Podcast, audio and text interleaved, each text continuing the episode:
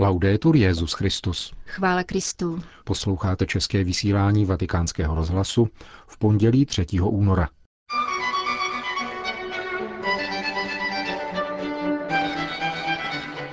Papež František kázal o postoji, který je třeba zaujmout v životních těžkostech. Polský episkopát koná kanonickou návštěvu Adlímina u svatého stolce. Paříží a jinými městy prošly masové demonstrace na obranu rodiny. To jsou hlavní témata našeho dnešního pořadu, který má zprovázejí Jana Gruberová a Milan Glázer.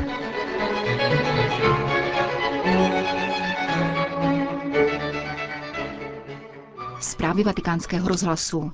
Nepoužívat Boha a boží lid v těžkých chvílích pro vlastní obhajobu. Zdůraznil to papež František v homílii při raním v kapli domu svaté Marty. Papež se zaměřil na postoj krále Davida, když jej zradil jeho syn Absalon a poukázal na to, že za všech okolností je třeba svěřovat se Bohu. Král David prchá, protože jeho syn Absalon jej zradil. Papež František se soustředil na čtení z druhé knihy Samuelovi, které podává tuto velkou zradu a její důsledky. David je zarmoucen, protože také lid byl s jeho synem proti němu a má pocit, jako by tento syn zemřel. Jaká však byla Davidova reakce? Tázal se papež a poukázal na tři jeho postoje. David, řekl papež, byl vládcem, ale přijal realitu takovou, jaká je. Svědomím, že tato válka bude velmi tvrdá a přinese mnoho padlých. Rozhodl se tedy nenechat zemřít svůj lid. Mohl totiž, poznamenal papež, bojovat proti silám svého syna v Jeruzalémě, ale raději odchází, aby Jeruzalém nebyl zničen. Davide, David, a to je první postoj, nepoužívá Boha ani jeho lid na svoji obranu. A v tom spočívá láska krále k Bohu a jeho lidu. Hříšného krále, známe ten příběh. Avšak krále, který má tuto velkou lásku, krále, který přilnul k Bohu a k jeho lidu a nevyužívá na svou obranu ani Boha, ani lid. V ošklivých momentech života se stává, že se v zoufalství někdo pokusí bránit, jak se dá, někdy i za použití Boha, i za použití lidu. On nikoli. To je tedy první postoj. Nepoužívat Boha a jeho lid. David se rozhodne utéci, pokračoval papež. Jeho druhým postojem je pokání. Vystupuje nahoru s pláčem, zahalenou hlavou a bos. Všechen zbrojní lid, který byl s ním, měl hlavu zahalenou a vystupoval s pláčem. Šlo opravdu o kajícný výstup a možná, podotkl papež, přitom ve svém srdci uvažoval o špatnostech a hříších, kterých se dopustil. Nemyslí na to, že je nevinný, Nepovažuje za správné, že jej syn zradil, avšak uznává, že není svatý a volí cestu pokání. Tento výstup nahoru nám připomíná ten Ježíšův. Také on, rozbolavělý, bosý a s křížem, vystupoval nahoru. To je kajícný postoj. David akceptuje zármutek a pláče. Když se něco takového v životě stane, máme vždycky snahu, a je to instinktivní, ospravedlňovat sami sebe. David se neospravedlňuje, je realistou. Snaží se zachránit boží archu, boží lid a cestou koná pokání. Je to velikán, velký hříšník a velký světec. Jak jdou dohromady tyto věci, ví Bůh. A na cestě, dodal papež, se objeví jedna postava. Šimej, který hází kameny po něm a po jeho služebnících. Je to nepřítel a zlořečí Davidovi. Jeden z přátel králových prohlásí, že chce tohoto nešťastníka, tohoto mrtvého psa, zabít. David jej však zastaví a místo, aby se snažil potrestat tyto inzultace, svěřuje se Bohu. Pa dokonce prohlašuje, že Šimej mu zlořečí, protože mu to poručil hospodin a dodává, že pán ví vše, co se děje a dovoluje to. Snad hospodin schlédne na mé soužení, říká David, a splatí mi dobrem za kledbu tohoto dne. Třetím Davidovým postojem, pokračoval papež, je tedy svěření se pánu. Davidovo jednání, dodal, může pomoci také nám, protože všichni procházíme v životě temnými obdobími a zkouškami. Toto jsou tedy tři Davidovy postoje. Nesmlouvat s Bohem, přijmout pokání a oplakávat vlastní pochybení a nakonec neusilovat o spravedlnost vlastníma rukama, nýbrž svěřit se Bohu. Je krásné slyšet a vidět tyto tři postoje člověka, který má rád Boha, jeho lid a nesmlouvá o něj. Člověka, který ví, že je říšníkem a koná pokání. Člověka, který si je jist svým Bohem a svěřuje se mu. David je světec a my jej ctíme jako světce. Prosme jej, aby nás učil těmto postojům ve špatných údobích života. Končil papež František dnešní ranní homílii. Vatikán. Papež František dnes přijal hlavu nezávislého státu Samoa. Pan Tui Atua Tupu a Tamaseze Efi s papežem mluvil o sociálních a ekonomických aspektech života své země a ocenil přínos katolické církve v různých sektorech samojské společnosti. Dalším tématem rozhovoru byla mezinárodní situace, zejména s ohledem na regionální spolupráci a ekologické otázky, které se týkají oceánské oblasti. Ve Vatikánu se koná kanonická návštěva Polské biskupské konference. Papež František přijme přibližně 130 biskupů ve třech skupinách.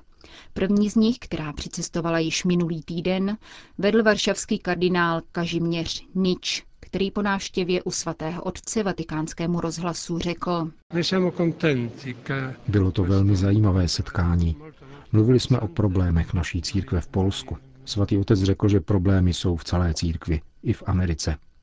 Mluvili jsme také o jeho pouti do Polska v roce 2016 na Světové dny mládeže a pozvali jsme jej do Krakova a Varšavy. A Krakově Anka Varšavy. Uvedl varšavský kardinál. Benedikt XVI. nemá v úmyslu změnit svůj erb v souvislosti s rezignací z úřadu.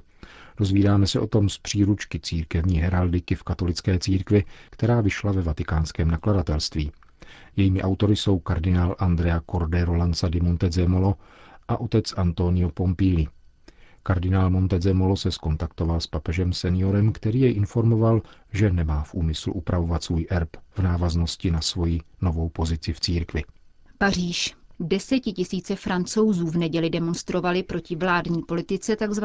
manželství pro všechny. Paříží prošlo podle organizátorů půl milionu manifestantů, zatímco podle policie jich bylo pouhých 80 tisíc. V lyonském průvodu defilovalo 20 až 40 tisíc lidí, včetně místního arcibiskupa kardinála Filipa Barbaréna. Hlavním důvodem pokojných pochodů byla nastupující genderová diktatura. Potvrzuje jeden z organizátorů a člen asociace Manif Purtus. Je to skandál, ke kterému došlo konkrétně minulý týden. Vláda donutila všechny státní školy, aby pod záminkou rovnosti, svobody a bratrství začaly experimentovat se sexuální identitou dětí a mladých lidí. Podle státu si teď má každé dítě myslet, že muž a žena jsou zaměnitelní. Vyzýváme vládu, aby s tím okamžitě skončila. Je to pokus o změnu kultury a civilizace, aniž by si to rodiče vůbec přáli. Říká pro francouzskou redakci vatikánského rozhlasu Tigdoal Derville. Olandova vláda demonstranty viní z agresivity a neschopnosti vést dialog. Podle organizátorů je to právě opačně. Už tu písničku známe. Pokaždé, když vyjdeme do ulic, nám předhazují tato obvinění. Manifestace už probíhají rok a byly vždycky pokojné. Jsou to největší demonstrace ve Francii za posledních 20 let a patří k těm nejklidnějším, jaké jsme v poslední době zažili. Co mne osobně těší, je skutečnost, že se přidává stále více lidí. Mezi nimi hodně mladých, kteří se nebojí zastrašování, které proti nám bohužel vyvíjejí. Také italská vláda navzdory neustálým škrtům ve školství vyčlenila na tento rok 10 milionů euro, aby vyškolila učitele ve zvláštních kurzech překonávání genderových stereotypů.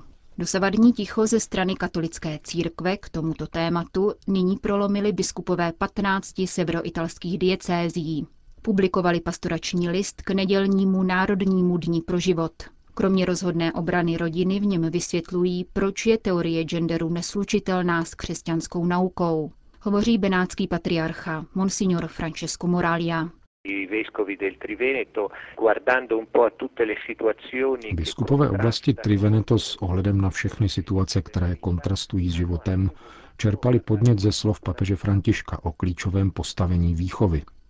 Ve výchově se hraje o budoucnost naší společnosti. Jádrem dokumentu je učení posledních textů papežského magistéria, uznání a přijetí dobroty pohlavní různosti, která umožňuje manželům sjednocení v jediném těle. A pojetí rodiny jako základní buňky společnosti a místa, kde si osvojujeme život v různosti a příslušnost k druhým. Vyzýváme, abyste se nebáli, nestyděli a neváhli užívat i ve veřejném kontextu ta nejněžnější a nejopravdovější slova, která nám kdy bylo dáno vyslovit. Otec, matka, manžel, manželka, rodina založená na manželství mezi mužem a ženou, píší v dokumentu italští biskupové. Právě tyto termíny postupně mizí z úředního slovníku a jsou nahrazovány položkami rodič 1 či rodič 2. Vycházeli jsme z toho, co papež František říká v exhortaci Evangelii Gaudium. Nikdo po nás nemůže žádat, abychom náboženství vázali na utajenou lidskou intimitu bez jakéhokoliv vlivu na sociální a národní život, bez starosti o zdraví institucí občanské společnosti, bez vyjadřování se k událostem, které zajímají občany. To pro nás byl další zcela zásadní bod. Tímto listem jsme chtěli přispět k dobru společnosti, k pozitivní konfrontaci a také k nadějnějšímu pohledu do budoucnosti. Dnes více než kdy jindy hájíme a podporujeme svobodu výchovy, která podle práva náleží matce a otci. A zamítáme jakýkoliv ideologický pokus, který by vedl k unifikaci všeho a všech do jakéhosi ponižujícího a deviantního jediného myšlení, které naopak stále častěji prosazují veřejné instituce. Píší severoitalští biskupové ve svém textu k urgentním výchovným a antropologickým otázkám. Brusel. Belgický primas arcibiskup André Josef Leonard vyhlásil den postu a modlitby proti eutanázii dětí v této zemi. Zákon legalizující zabíjení nezletilých byl v prosinci schválen Senátem. V úterý 28. ledna ji schválila právní komise poslanecké sněmovny a během příštích dvou týdnů bude předložena k hlasování v této druhé komoře parlamentu. Proti schválení zákona o eutanázii nezletilých vystupují především křesťanská vyznání, ale také židé a muslimové, prozatím neúspěšně. Proto místní primas vyhlásil na 6. února den modlitby a postu. Modlitební bdění bude probíhat ve všech belgických městech. Arcibiskup Leonár věří, že se tak podaří pohnout svědomým zákonodárců. Sýrie. Druhá ženevská mírová konference o Sýrii nevedla k pokoji ani u města Homs, pro které tam bylo dohodnuto vytvoření humanitárního koridoru pro neozbrojené civilisty. Podle agentury Reuters Kongres Spojených států naopak rozhodl o dodávkách další pomoci pro tzv. svobodnou syrskou armádu. Tato údajně umírněná opozice má svoje základny u syrsko-libanonských hranic v údolí Vádí Chalet a jak uvádí Saman Daud z Homsu na webových stránkách Ora pro Sýria, jde o vojenské základny, které mají vlastní tanky, technické zařízení na tvorbu podzemních tunelů a politicky jsou zaštítěni libanonskou pro saudskou stranou Al-Mustakbal.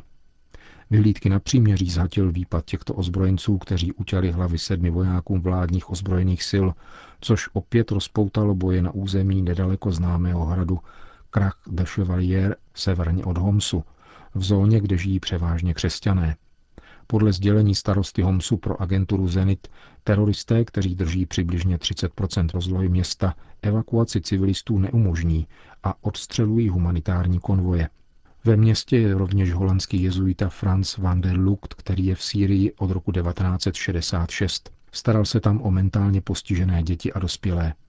Nyní se zdržuje v jezuitské škole Bustan al-Divan spolu s 80 osobami, jednou křesťanskou rodinou a několika muslimskými rodinami. Odmítl se nechat evakuovat, protože s ním nesměli odejít všichni civilisté. Je jediným Evropanem v obklíčené části Homsu. Père Franz, jak je místními nazýván, Řekl, že tamnější muslimové a křesťané trpí především hladem. Topíme se v moři hladu, řekl doslova, ale nepodvolujeme se. Máme rádi život a chceme žít. Končíme české vysílání vatikánského rozhlasu. Chvála Kristu. Laudetur Jezus Christus.